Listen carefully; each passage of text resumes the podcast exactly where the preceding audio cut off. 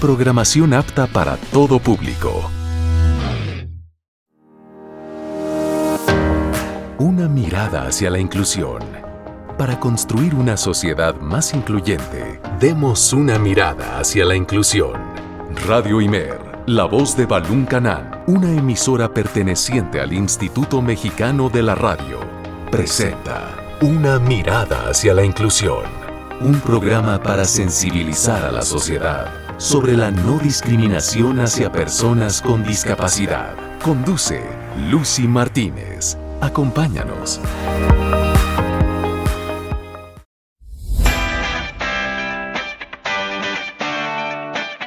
Radio Inver 94.9 de FM. Muy buenas tardes, me da mucho gusto acompañarte este lunes en una emisión más de este programa, una mirada hacia la inclusión. Y el día de hoy, como todos los lunes, pues traemos temas esenciales, no solo para la vida cotidiana, sino para también la vida social, cultural y educativa de las personas con discapacidad. Pero ahora nos vamos a enfocar en algo muy importante como es el sistema braille. Actualmente, pues para dar una breve introducción, las personas eh, que tenemos alguna discapacidad visual, como que ya nos da un poquito de, pereza usar este sistema de lectura y escritura, pero vamos a descubrir con nuestra invitada que ya lo tenemos eh, y en unos instantes más te la voy a presentar, pues nos va a explicar cuáles son las razones, la importancia ¿no? de este sistema. Así pasen mil años. Eh, puedes escucharnos a través de www.imer.mx diagonal Radio Imer. También estamos en formato de podcast, en Google Podcast, en Spotify, como una mirada hacia la inclusión por si quieres escuchar este episodio o episodios anteriores con nuestros invitados que tenemos como siempre. Además, tendremos nuestras secciones. Regresan los museos con Ivonne Solano y el día de hoy vamos a conocer el Museo del Papagayo y aparte vamos a tener nuestra sección de la canción y te acuerdas que la semana pasada también te presenté una sección muy interesante, una cápsula sobre si las personas ciegas se enamoran, con motivo del amor y de la amistad que, bueno, acabamos de conmemorar este 14 de febrero, pues eh, tenemos un testimonio para que veas eh, de qué Nigama nos quiso compartir su historia porque escuchó la cápsula y dijo, yo quiero participar con mi testimonio para que lo escuche la gente y entonces, pues nosotros te lo vamos a compartir. Y ahora sí, sin más, acompáñame a escuchar la entrevista.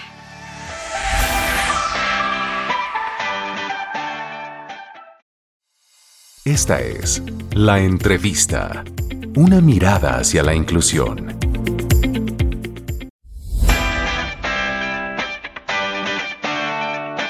Ahora sí, entramos en nuestra sección de la entrevista y el día de hoy te voy a presentar a nuestra invitada de lujo, súper especial que tenemos aquí como todos los lunes en Radimer. No, no sé cómo le hacemos, pero tenemos de todo un poquito. Entonces tenemos a la licenciada Hilda Laura Vázquez Villanueva. Ella es licenciada en, en Trabajo Social por la UNAM, es maestra en alta dirección por el Colegio de Estudios de Posgrado del Estado de México. Es experta técnica de la norma mexicana 025 en igualdad laboral y en no discriminación. Eh, aparte es asesora externa, instructora de estrategias de atención a personas con discapacidad visual y auditora web en el Instituto de las Personas con Discapacidad de la Ciudad de México. Además, actualmente se desempeña como consultora en temas de inclusión y discapacidad y bueno, también tiene muchos diplomados en el sistema braille. Así que, pues, licenciada, me da mucho gusto que esté con nosotros aquí en Radimer. Buenas tardes. Hola, hola, pero no, quedamos que nos íbamos a tutear y me llamo Hilda. Muchas gracias. Pues un gusto. Muchas gracias, gracias por la invitación y por la presentación. un gusto de verdad y es que nos emociona tener gente capacitada, preparada en estos temas de inclusión y demás, pues es persona con discapacidad visual y pues eh, eh, con, el objetivo de también que tengamos nosotros como radioescuchas pues la, la mm, confianza y la certeza de que nos está hablando alguien desde su experiencia. Pero bueno, eh, ¿cuál es la importancia del sistema braille en la vida cotidiana de las personas ciegas en términos de acceso a la información, Laura? Pues yo te diría que es el similar. ¿Cuál sería la importancia de que una persona visual aprenda a leer y escribir con sistemas comunes, con lápiz, con pluma, con papel? Así la importancia. O sea, es la única herramienta reconocida a nivel mundial para recuperación de información escrita mm, eh, de en las personas con discapacidad visual. Me refiero que es la única, no porque no reconozca y conozca toda la tecnología que hay, por supuesto que la hay, por supuesto que la conozco y soy amante de las tecnologías, pero es la única manera concreta con la cual las personas eh, con discapacidad visual podemos escribir y leer de una manera efectiva, aprender habilidades eh, esenciales como ortografía, gramática, ¿no? Es, eh, en, este símil que te decía, siempre les pregunto yo a las personas expertas en corrección de estilo, ¿cómo mejoramos nuestra ortografía? Y dicen, bueno, con la lectura. Y comúnmente, ¿cómo, cómo lee una persona que no tiene discapacidad visual, pues obviamente, pues sí, leyendo con la vista, aprendiéndose, digamos, memorizándose de manera fotográfica cómo se escriben las palabras. Pues nosotros no tenemos esa memoria fotográfica visual, pero sí la tenemos en el tacto. Y es la única manera en la que nosotros como personas ciegas podemos tener esa recuperación y esa mm, adquisición de información escrita, ¿no? A través del sistema braille si bien ya hay mecanismos eh, hoy en día eh, electrónicos como las líneas braille, como incluso los mismos celulares en los cuales podemos introducir el código braille, eh, como tal, el braille seguirá siendo esa, esa estrategia fantástica para poder saber eh, cómo se escriben las letras, ¿no? Hace tiempo escribí una nota que decía, ¿no? A mí me, encantó descubrir de niña cómo se escribía azul, ¿no? Que azul se escribe con, con Z y, y son de esas cosas que recuerdo mucho de niña, porque justo cuando aprendí a escribir braille, lo que quería escribir era el azul, porque alcancé a ver muy poquito eh, con un ojo y de los colores que me acuerdo y a la fecha es mi color favorito, es el azul, entonces siempre hago referencia que qué bonito fue aprender eh, a, escribir, que azul se escribe con Z y fue a través del braille qué necesario es conocer estos puntos de vista y bueno, ya somos dos, el color azul es mi favorito también, aunque no lo he visto, pero me encanta, así que eh, es algo magnífico y, saber que... Yo incluso traigo hoy en día el color el cabello azul, ¿eh? Ah. sí, no, todo, el look aquí en una mirada hacia la inclusión, pero es que es, esto es lo bonito, ¿no? De ir conociendo esto que, que es el sistema braille, porque bueno, a muchos cuando lo vamos aprendiendo como que se nos hace muy tedioso y ya no queremos y queremos las cosas más fáciles, más prácticas, más rápidas ahora que todos vamos corriendo, pero pues qué genial es conocer que nos ayuda pues a perfeccionar pues habilidades ortográficas, ¿no? Es cierto que también y de eso vamos a platicar más adelante, hay muy poco material, material en el sistema braille en algunos lugares, pero que no por eso pues no significa que no podemos encontrar algo en su momento, ¿no? Pero también eh, de qué manera el sistema braille ha impactado positivamente en la educación de las personas ciegas, porque eso es esencial conocer. Pues justo retomando lo que te comentaba, imagínate que mm, cuando mm, estudiamos, ¿no? Tenemos una carencia de material braille, por supuesto. De hecho, aquí en México la producción en braille es nula, ¿no? O sea, nula porque no, tú no puedes llegar a alguna librería y decir, ay, voy a pabellón del braille. No, aquí no tenemos eso. Nosotros si queremos algún ejemplar en braille tenemos que mandarlo a hacer, ya sea que lo paguemos o que lo encarguemos o que vayamos a alguna biblioteca que por ahí tenga en algún rincón algunos ejemplares braille y eso significa entonces que el braille no se produce de una forma comercial aquí. Entonces, ¿cómo impacta de manera positiva en nuestra educación? Pues justo demandando los libros de texto en braille, demandando libros de educación media superior o superior en braille. Y si bien no en braille, mediante un mecanismo electrónico accesible que permita que nosotros personas con discapacidad visual podamos acceder a esa información por algún medio o mecanismo. Si tenemos un em, PDF accesible, muy probablemente quienes tengan oportunidad de tener una línea braille lo van a poder consumir sin ningún problema, porque el PDF se va a transformar a través de esa línea braille en un material que se pueda consumir con los dedos, ¿no? A diferencia de que si no lo tenemos. Ahora, qué importante es para que nos eduquemos. Si tenemos una mala ortografía, yo puedo tener una maestría y me ha pasado, ¿eh? Yo de verdad a veces tengo una obsesión porque por ahí unos ojos revisen algo importante que escribo, porque por más que pasas el corrector, pues a lo mejor por ahí se te va algo, ¿no? Y lo más importante de todo es que tú con esta herramienta de recuperación de información como es el sistema braille puedas tener los elementos para después utilizar la tecnología a tu favor y que sea eso un medio y un mecanismo para que tú puedas ser un profesional competente, eficiente y que no tengas esa justificación de, ay, perdón, es que sí, no supe cómo se escribía zapato, porque yo zapato lo escucho zapato con S, ¿no? Porque no tenemos una pronunciación diferente de la S y de la Z nosotros. Y entonces nosotros decimos, nos, nos eh, generamos una educación de oído, porque el material que usamos casi siempre es a través del oído, ya sea por por lectores de pantalla, hace mucho tiempo era por grabaciones, y no nos preocupábamos por cómo se escribían las palabras o por cómo se escriben. Entonces, pues por supuesto que el braille es lo, la única herramienta que te va a permitir eso.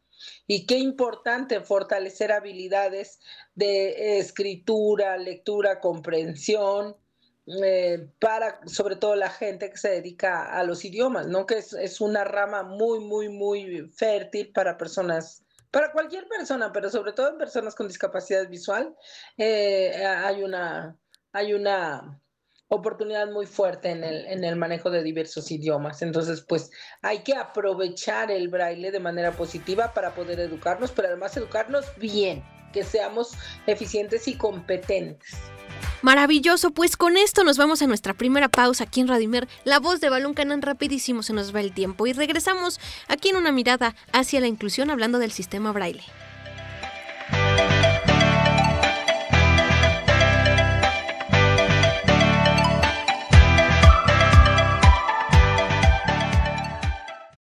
La discapacidad no te define, te define cómo haces frente a los desafíos que la discapacidad te presenta. Vamos a una pausa.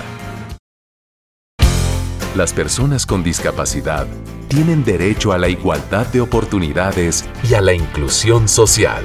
Una mirada hacia la inclusión. Continuamos. Los museos son parte importante de nuestra cultura y representan una fuente del conocimiento del arte. Escuchemos a Ivonne Solano. Hola. Hoy conoceremos un poco del Museo Interactivo El Trompo. Se encuentra ubicado en Tijuana, Baja California. Se fundó el 9 de diciembre de 2008 es un espacio educativo que por medio de la experimentación los pequeños visitantes aprenden a incorporar los conceptos de la ciencia en su vida diaria y a comprender mejor el mundo donde viven. Diseñado por el arquitecto Francisco López Guerra, cuenta con cuatro niveles que albergan la sala de cine en 3D, un auditorio y las salas de exhibición. Dichas salas son Sala Educa, Sala Experimenta, Sala Genera, Sala Integra, Sala Valora. Cuenta con una sala temporal y una sala de usos múltiples. El trompo también cuenta con talleres de ciencia, robótica infantil y programación de computadoras, talleres de escultura y pintura para niños y jóvenes. Cuenta con recorridos guiados para grupos escolares y público en general, presentaciones de conciertos y conferencias. Está abierto al público de martes a domingo de 11 a 17 horas.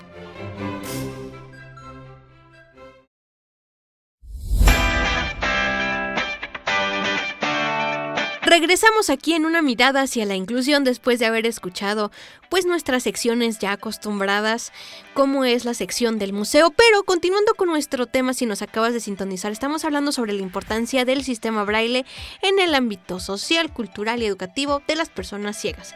Y estamos hablando con la licenciada Hilda Vázquez Villanueva y que tiene una gran expertise en este, en este tema porque pues tiene varios diplomados en este sentido.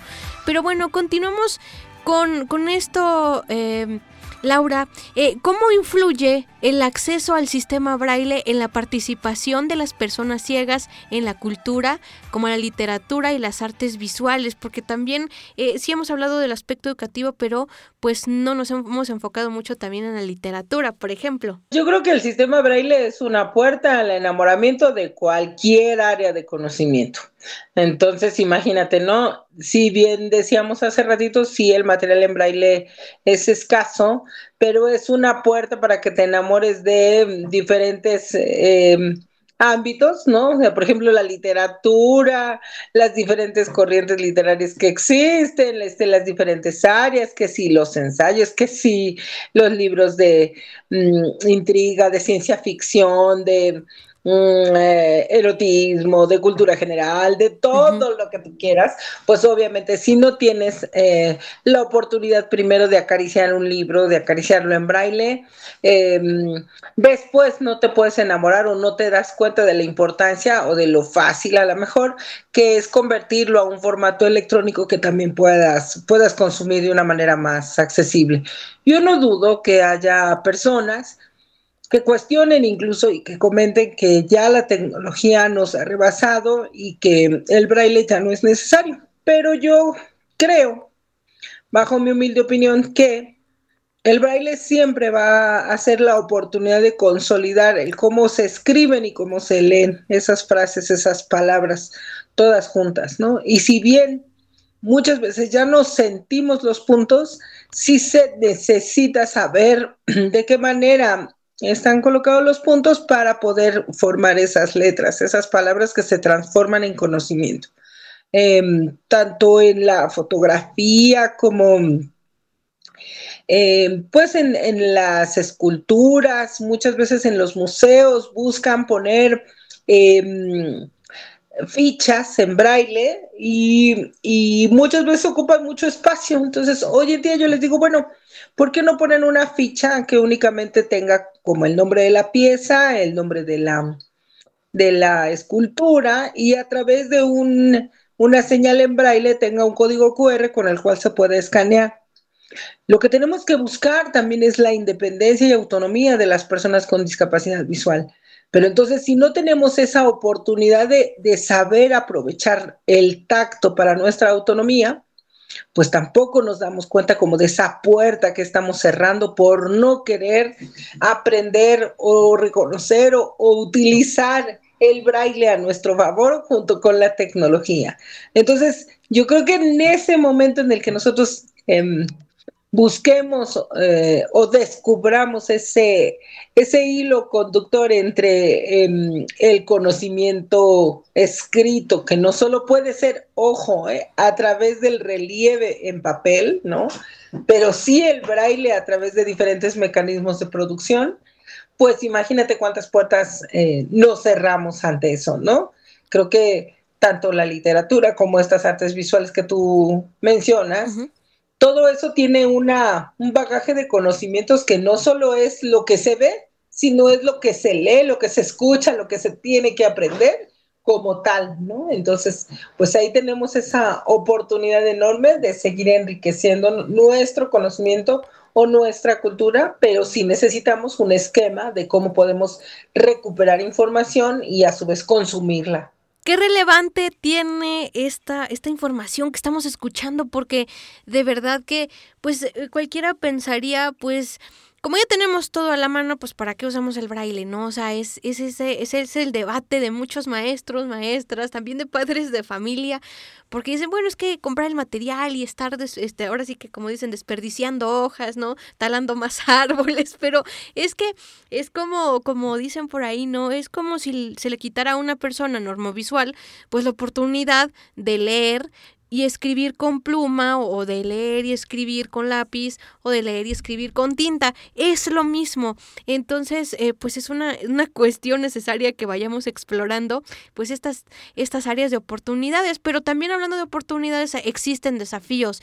Y entonces, Hilda, eh, ¿Cuáles son los principales desafíos que enfrentan las personas ciegas en cuanto al acceso al sistema braille en entornos sociales, educativos y culturales, por supuesto? Pues la falta de personal que lo conozca y que lo maneje de una manera adecuada. ¿no? Eh, desafortunadamente, si, si las personas ciegas están dejando también de enamorarse del braille o de darle la importancia, pues imagínate también en las áreas profesionales en las que ya la demanda de conocimientos es inmensa y este mal enfoque en el que todo el mundo tiene que saber de todo y de que todos estamos revueltos y de que la inclusión es que todos estemos ahí, todos juntos, Sí, yo no estoy diciendo que no, ¿eh? Que sí, la inclusión en parte tiene que ser este, que estemos juntos, pero que no es solo estar juntos, sino que participemos y tengamos esa equiparación de oportunidades. Pero justo para esa equiparación de oportunidades necesitamos tener un piso más parejo y necesitamos de diferentes aristas en las que eh, haya profesionales capacitados, capacitadas para que mm, nos puedan apoyar y podamos conducir, en este caso, por ejemplo, a personas que no conocen el baile o que no conocen algún esquema de recuperación de información eficaz, el que lo conozcan, ¿no? Eh, mucha gente me pregunta, por ejemplo, si las nuevas tecnologías suplen al braille.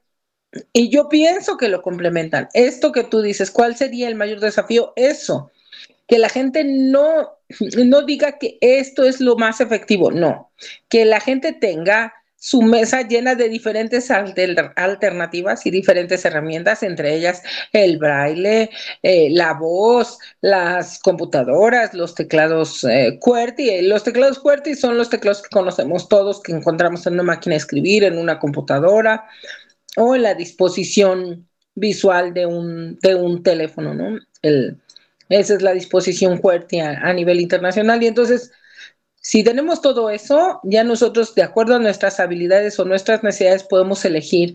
Pero cuando desde arriba, desde los profesionales ya desechan las, las herramientas, pues ya te están limitando. Yo te diría que hay, hay em, áreas eh, como las matemáticas o la física que si no las tocas, que si no aprendes bien las fórmulas, que si no las conoces como tal de cómo se escriben, ya sea en braille o por algún mecanismo concreto de recuperación de información, no las puedes aprender. Y entonces, bueno, pues te lo dice alguien que estudió como ciega álgebra, geometría, ¿no? Geografía.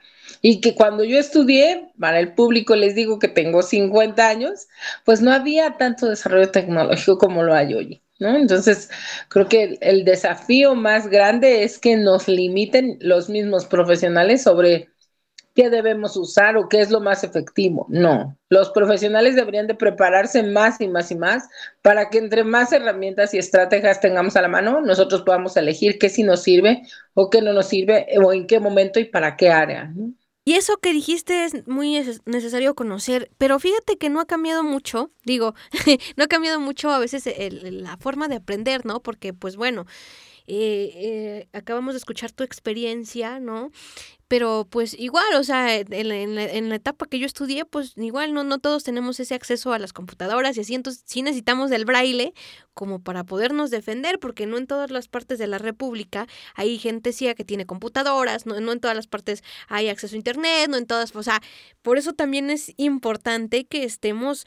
Eh, pues e, en el entendido de que el braille pues sí es muy importante y que pues son esenciales para la física, para las matemáticas, como lo dijiste, y es una pena que también las autoridades educativas pues no implementen este material en braille, ¿no? En, estos libros tan, tan esenciales en secundaria, ¿no? Por ejemplo, que ya como que empieza la complejidad y, y se uno sea de topes, ¿no?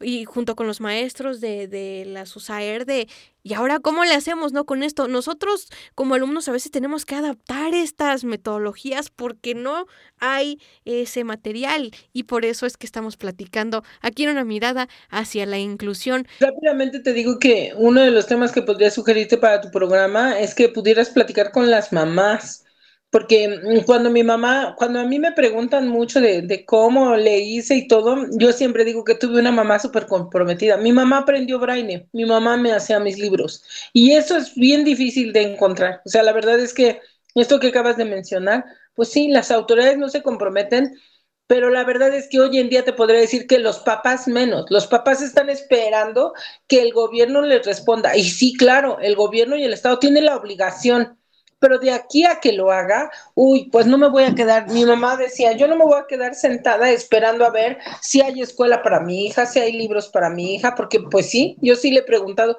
oye, ¿y cómo?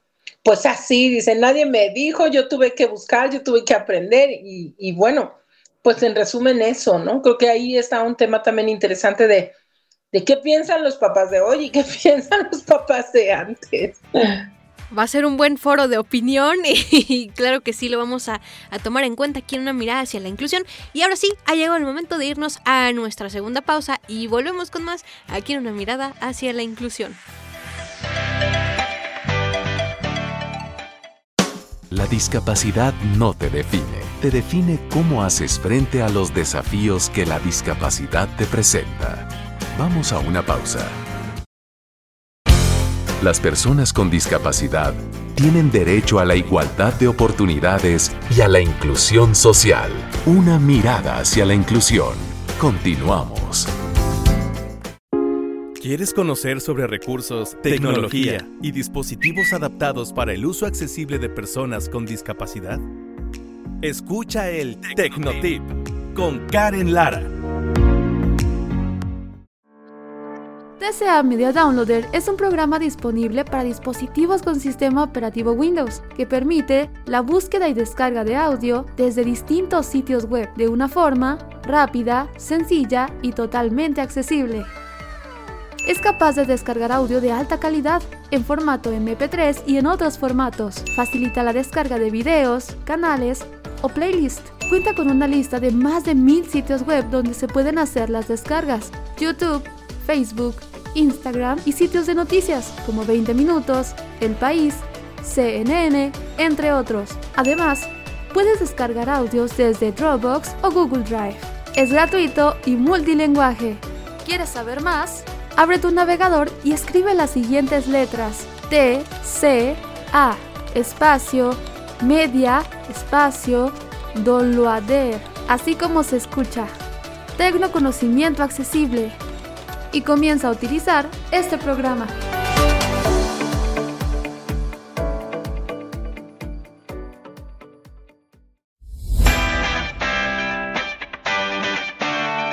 de regreso aquí en Radimer, la voz de Balún Canán, en una mirada hacia la inclusión. Si nos acabas de sintonizar, pues te recuerdo que estamos hablando sobre la importancia del sistema braille en el ámbito social, educativo y cultural de las personas con discapacidad visual o, ciegas, ¿no? Y ya pues hablamos sobre los desafíos y, tantas cosas. La, familia también es un punto clave en el desarrollo de, de las personas con discapacidad, como lo comentó nuestra invitada antes de irnos a la pausa. Entonces son tantos factores que pueden ser determinantes en el desarrollo educativo de las personas con discapacidad visual. Pero, ¿qué medidas se pueden tomar para promover la difusión y el uso del sistema braille en la sociedad, eh, mi estimada Hilda? Pues mira, lo primero es ver el sistema braille como un sistema digno y eficaz para recuperar información. Mientras nosotros mismos no lo pedimos, no lo pidamos, o sea, nosotros mismos hablo como colectivo de personas con discapacidad visual, eh, y no exijamos que esté bien escrito, no, no, te doy un ejemplo, ¿no? Aquí las primeras mm, señaléticas que se hacían en braille estaban mal hechas, estaban con el braille al revés, ¿no? O muchas veces se hace el braille no con puntos, sino simplemente con cuadrados ahí mal puestos, con una dimensión incorrecta de, del braille, o sea, porque hay quien piensa que simplemente es poner puntos y ya, no importa si los pones grandes, y claro que importa, ahora sí que aquí sin albur el tamaño sí importa. ¿no? Entonces, bueno, eso ya es meternos como, como en una cuestión más técnica del braille, ¿no? Del por qué seis puntos, del por qué eh, esas medidas en cuanto al cuadratino, al braille, pero sí te puedo decir que justo eso, si nosotros no no dignificamos el sistema como nosotros, personas usuarias, pues no, no podríamos hacer una buena difusión y una eficacia de hacia dónde y cómo y quiénes tienen que aprenderlo, ¿no? Entonces, yo me he dedicado a dar muchos talleres de sistema braille y, he tenido gente en mis talleres desde maestros hasta personas importadoras de, de elevadores, ¿no? Y me decía la chica, pues es que antes a mí me pedían simplemente que tuviera braille y yo me di cuenta que después la gente me empezó a decir que el braille estaba en inglés en los elevadores. Y entonces yo ahora quiero aprender el braille para que el fabricante no me, no me chamaquee y me mande lo que yo le tengo que dar a mi cliente. El braille sí, pero el braille en español. Entonces, de, ahí viene la importancia de, las, de lo que tenemos que difundir. O sea, imagínate que yo no le enseñe bien a esa persona el braille, o que yo le diga, ay, no, no tiene nada de malo, mejor no tome mi curso. No, al contrario, ella se fue más enamorada del braille y con más compromiso y con ganas de seguir aprendiendo más. Y por supuesto, contenta de no, de no haberse arrepentido de haber invertido su tiempo en un taller con nosotros. Entonces, creo que en esa medida en la que nosotros dignifiquemos el uso del sistema, vamos a ir eh, promoviendo de alguna manera más eh, digna el uso del braille y no porque querramos etiquetas en todos lados. Ya lo mencionaba yo, podemos tener otras estrategias compaginadas con la tecnología, pero si no tenemos ese, ese uso eficaz del sistema, esa necesidad de información digna, pues no vamos a, a poder promover más cosas. Claro, sí, sí, sí, pues hay que pues tomar todo como complementos, el braille, las tecnologías, como lo has venido eh, resaltando a lo largo de esta emisión, qué importante es tener pues esta opinión de, de, de, algún experto como tú que sabe que convive con la gente y que pues muchas veces se ve el sistema braille como, ay, sí, los puntitos y está padre porque somos inclusivos, incluyentes y tenemos braille, pero a la mera hora cuando vemos la realidad es que está un poco desfasada en este sentido del braille, ¿no? Pero existen iniciativas o programas que busquen mejorar el acceso de las personas ciegas al sistema braille en diferentes ámbitos, mi estimada Hilda. Pues así como iniciativas como tal, pues mira, Existen normas complementarias de construcción en donde eh, está incluida la señalética braille. O sea, sí, sí hay una norma eh, en, donde la señalética está sugerida, pero ese es justamente el problema, ¿no?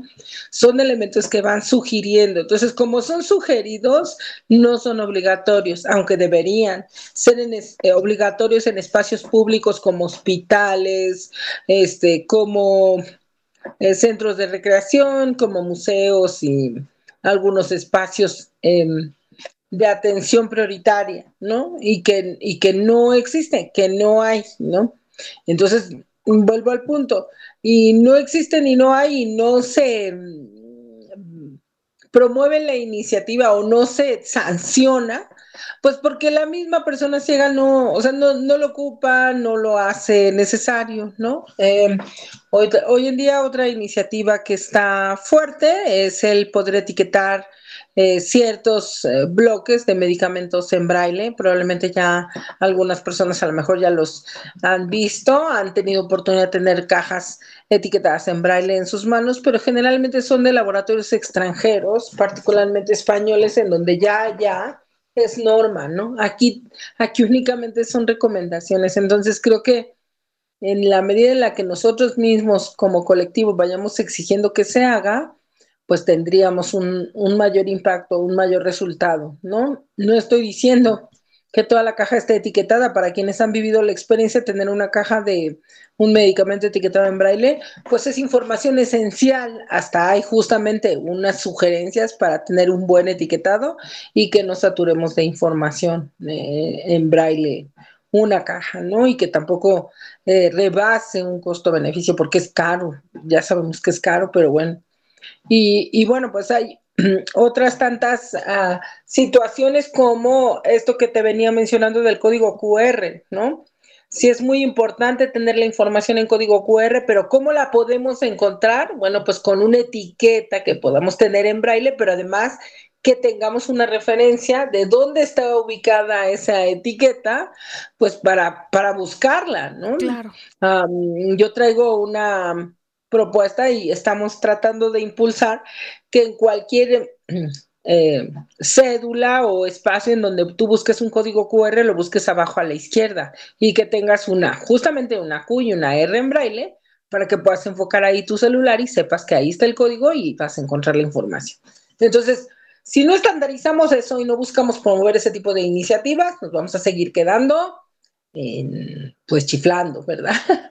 Pero hay que saber aprovechar eso. No, no estoy diciendo que, que dejemos de usar el braille, lo podemos usar para lo que ya mencionaba, y además usar las tecnologías con estos códigos QR, con la información accesible, con, con la información en audio, con todo lo que tú quieras pero todo siendo siempre un complemento para buscar nuestra autonomía, que eso es lo más importante. Yo no busco que alguien haga las cosas por mí, yo busco que yo pueda servirme, sí, de la tecnología, sí, del braille, sí, de, de todo, pero para que yo pueda hacerlo por mi cuenta, demostrando y sintiéndome mm, autónoma e independiente en lo que yo quiera hacer. Claro, y eso es justo lo que se pretende dando a conocer, pues esto del sistema braille, porque mucha gente todavía sigue creyendo que pues, las personas con discapacidad visual no son capaces de hacer tal y cual actividad y que a lo que le ponen pero es, es que es muy caro, es que no se puede, es que la infraestructura, o sea, o sea, seguimos batallando también con esos, con esos paradigmas porque pues de repente como que en nuestro país como que le da flojerita, ¿no? Hablar de estos temas y es así como, como lo, lo comentas, ¿no? Hay otras empresas que pues por ejemplo pues ya tienen los, los medicamentos en, en braille, hay productos también de belleza que ya vienen en braille y pues tú dices, bueno, bueno, al menos ya... A y si ellos pueden, nosotros, ¿por qué no? Exacto. Esa es la, la pregunta, ¿no? Si ellos pueden, nosotros, ¿por qué no? Pues yo creo que justamente es porque no hay esas políticas, ¿no? Tampoco nosotros... Pero tampoco porque no hay esa demanda, o sea, porque nosotros no nos hemos encargado de exigir que exista, que haya, que lo necesitamos, ¿no? Exacto. E, y es muy bueno de estar platicando y, y, y este exponiendo estos puntos de vista porque justo era lo que se platicaba cuando yo estudié en la normal, era de, bueno, ¿por qué nosotros como mexicanos no tenemos una asociación, por ejemplo, como la ONCE, ¿no? Eh, que, que es en España? Y decía una maestra, bueno, jóvenes, es que seguramente es que aquí en nuestro país no nos organizamos y pues cada quien quiere tomar por su, su rumbo y cada quien quiere obtener beneficios sin apoyarnos eh, como lo colectivo, porque sería muy bueno, porque gracias también a esa eh, asociación o esa organización como la ONCE, pues hay estos avances, ¿no? En cuestión de medicamentos, como lo comentabas, pero es un tema pues eh, muy extenso lo del sistema braille y muy increíble, ¿no? Además, digno también de debate. Ya nada más rapidito, otra iniciativa que no te mencioné, pues es esto que se ha promovido últimamente de las actas de nacimiento en braille. Yo no estoy en contra, al contrario, creo que la difundo, la apoyo, sin embargo es indignante que aunque tengas tu acta de nacimiento en braille, no es válida en ningún lado, ¿no? Es únicamente para ti. Pero bueno, finalmente ahí está ya la iniciativa. Ok, pues vamos a una pausa y regresando retomamos este punto interesante, aquí en una mirada hacia la inclusión.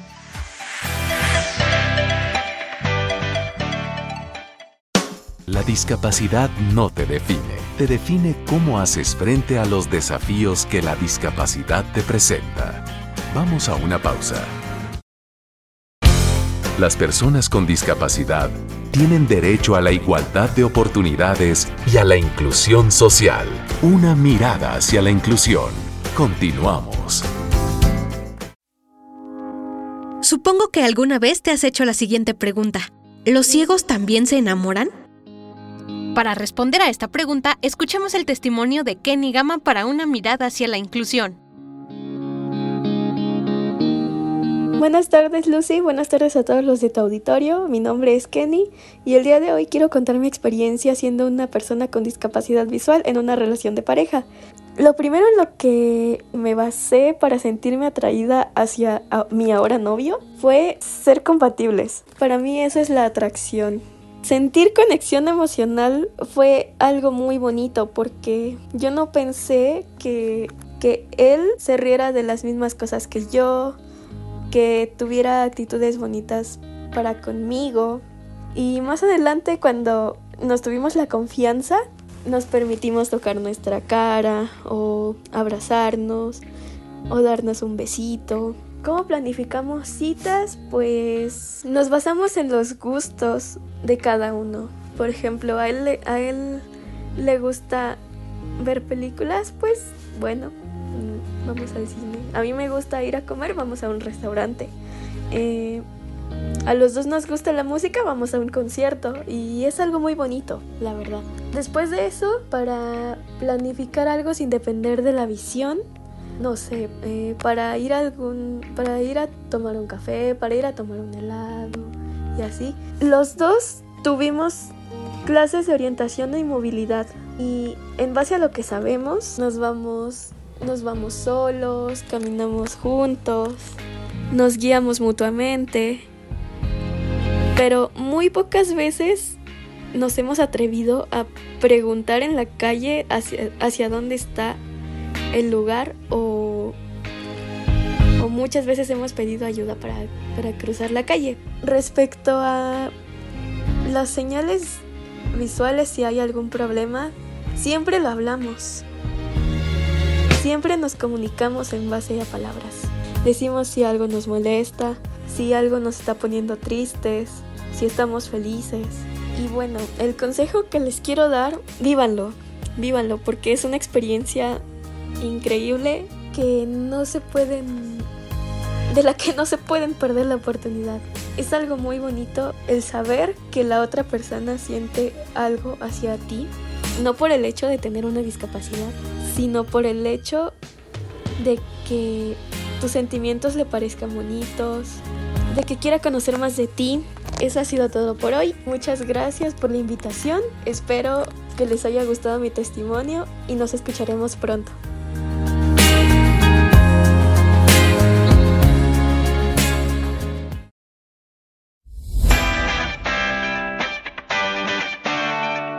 De vuelta aquí en una mirada hacia la inclusión, ya en la última parte, desafortunadamente el tiempo en radio se nos está yendo no sé, no sé cómo, cómo agua entre los dedos, como dijera una canción, pero pues eh, retomando este aspecto que nos comentó Hilda y es un poco con inconformidades, es este, pues, o sea, el, acta en braille está muy bien la iniciativa, como dice, pero qué pena que la estén extralimitando solo para uso personal, que no la hagan válida en otras circunstancias, de verdad que pues deberíamos ir tomando pues mayor mayor en serio estas cosas del sistema braille pero ¿de qué manera el avance tecnológico ha afectado el uso y la relevancia del sistema braille en la actualidad, Hilda? Porque, bueno, ya hemos hablado un poco eh, por encimita en, bloque, en los bloques anteriores, pero pues es importante reforzar este punto.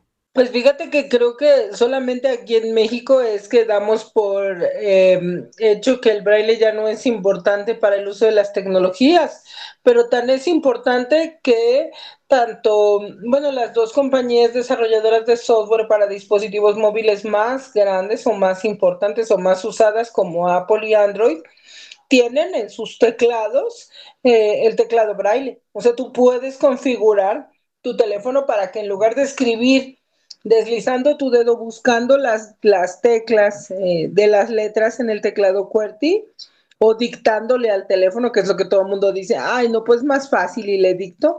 Pues sí, pero le dictas cuando estás en un espacio que sí puedes hablar.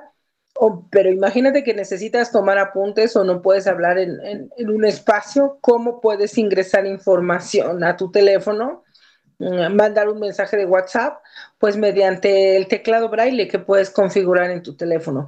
Pero si no sabes eso, creo que aquí en México es donde menos lo usamos, si no lo sabes, pues no lo vas a usar. Entonces yo creo que más bien es la falta de conocimiento y el aprovechamiento, insisto, ¿no? De todo lo que las tecnologías y el desarrollo nos ofrece. Entonces, si el braille ya no fuese algo importante, las compañías no hubieran invertido en ese tipo de desarrollos y no estaría el braille a disposición.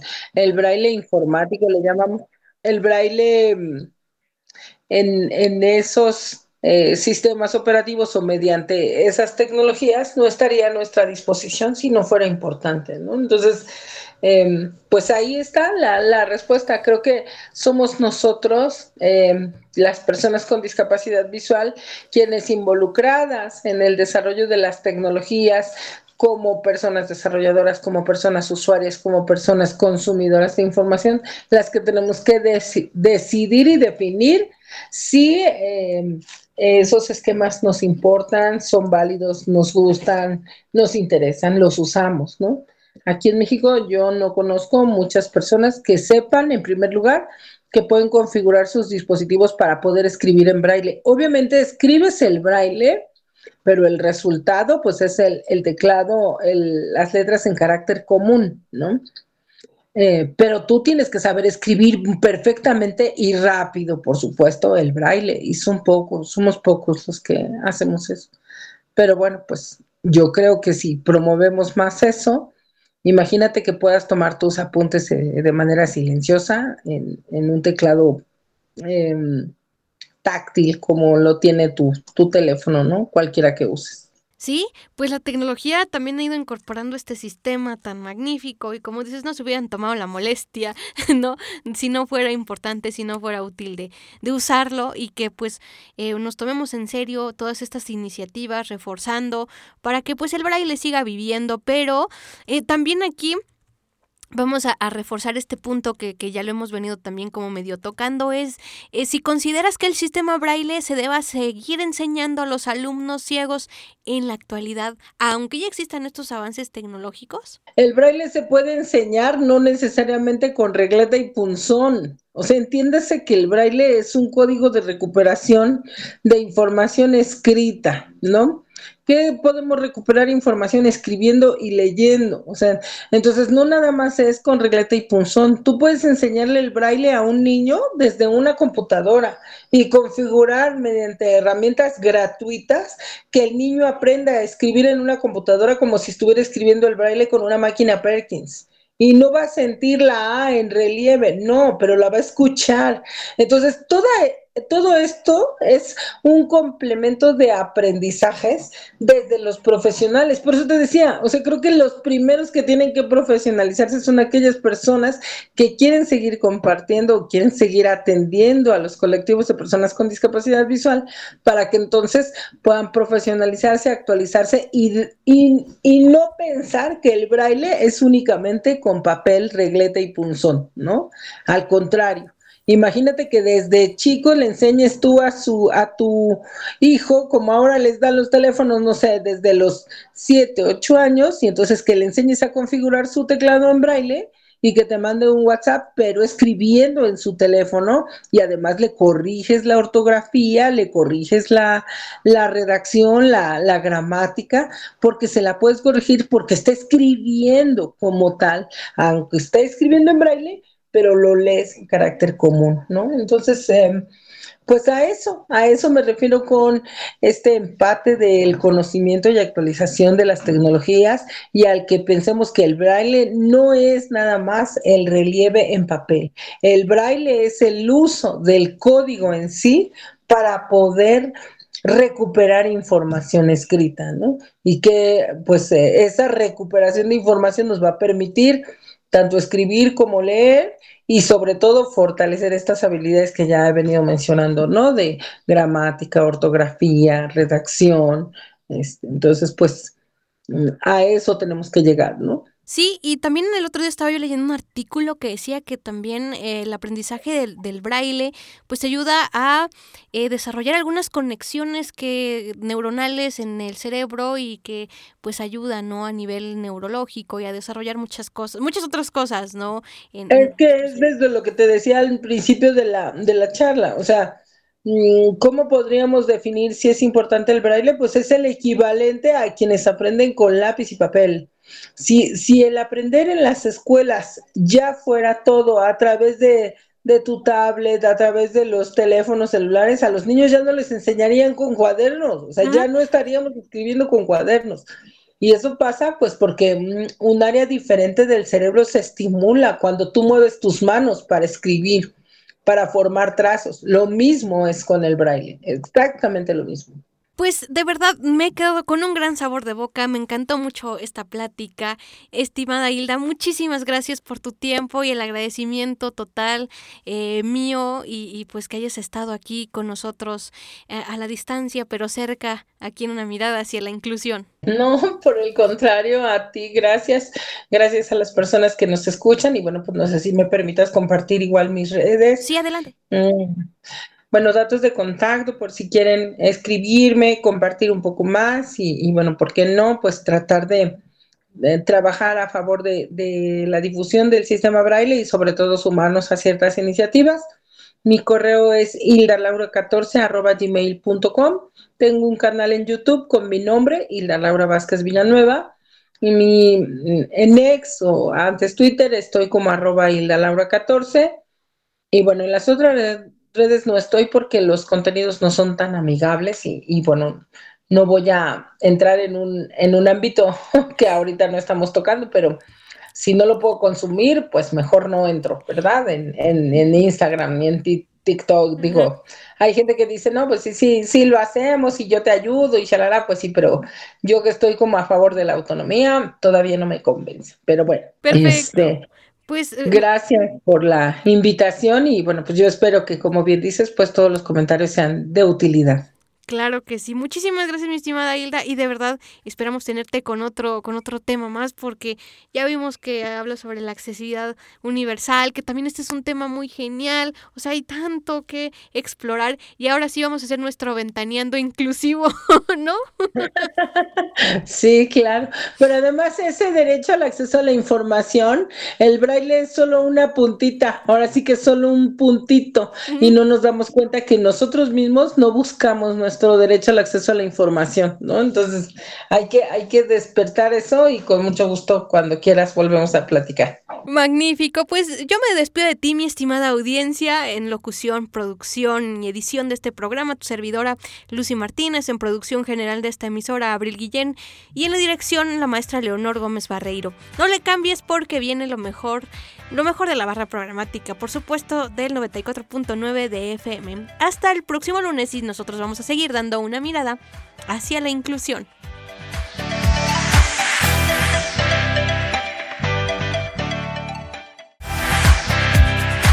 Radio IMER, la voz de Balún Canán, una emisora perteneciente al Instituto Mexicano de la Radio, presentó Una mirada hacia la inclusión. Juntos ayudemos a construir una sociedad incluyente. Escúchanos en la próxima emisión de una mirada hacia la inclusión.